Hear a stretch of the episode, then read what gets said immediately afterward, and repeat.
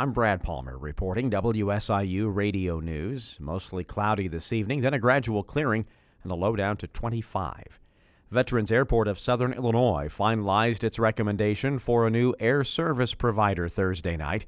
WSIU's Benji Jeffords has more on what happens next. Veterans Airport Manager Doug Kimmel says the board chose Contour Airlines, which also offered flights to Nashville as well, but the board felt there was more potential having Chicago O'Hare as the only destination. Not only uh, providing our passengers the options uh, that O'Hare provides uh, for connectivity into the national and really international air transportation system, but also opening up uh, southern Illinois to the flow of passengers from northern Illinois and uh, points beyond as well. Cape Air had a year left on their contract with Veterans Airport, but because of rising costs, they canceled it to open the rebidding process. The U.S. Department of Transportation provides air service subsidy contracts to airlines to provide essential air service to smaller communities and will decide who's awarded the contract in the next few months. For WSIU, I'm Benji Jeffords.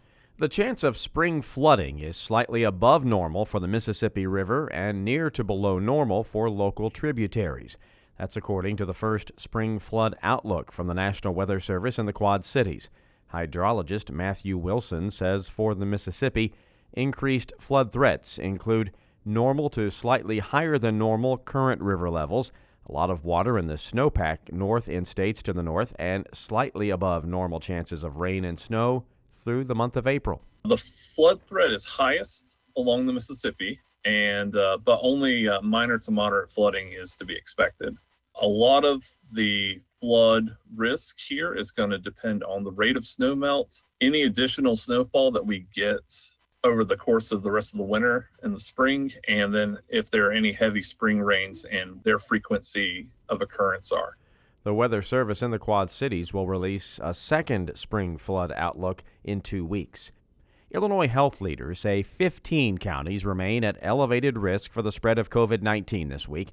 WSIU's Jennifer Fuller takes a closer look. State Public Health Director Dr. Sameer Vohra says his agency is monitoring an uptick in cases, but he says overall numbers are staying low in the latest statistics.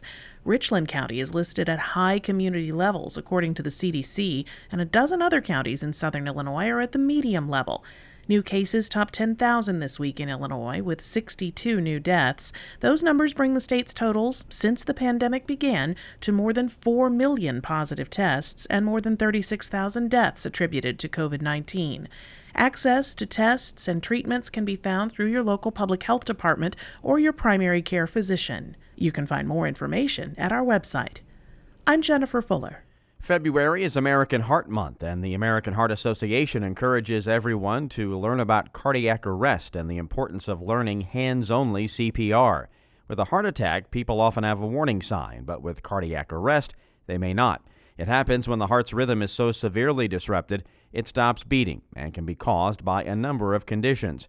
Jennifer Jager with the American Heart Association of St. Louis says cardiac arrest usually doesn't happen in the type of dramatic settings portrayed in the media. Most of the cardiac arrests that happen happen in the home. So it's likely going to be someone that you love. And so you want to make sure that you're in a place where you would be able to do something. Jager says calling 911 is the important first step, and science shows using hand compressions without breaths is just as effective for adults. She stresses conventional mouth to mouth CPR is still recommended with drowning victims and small children.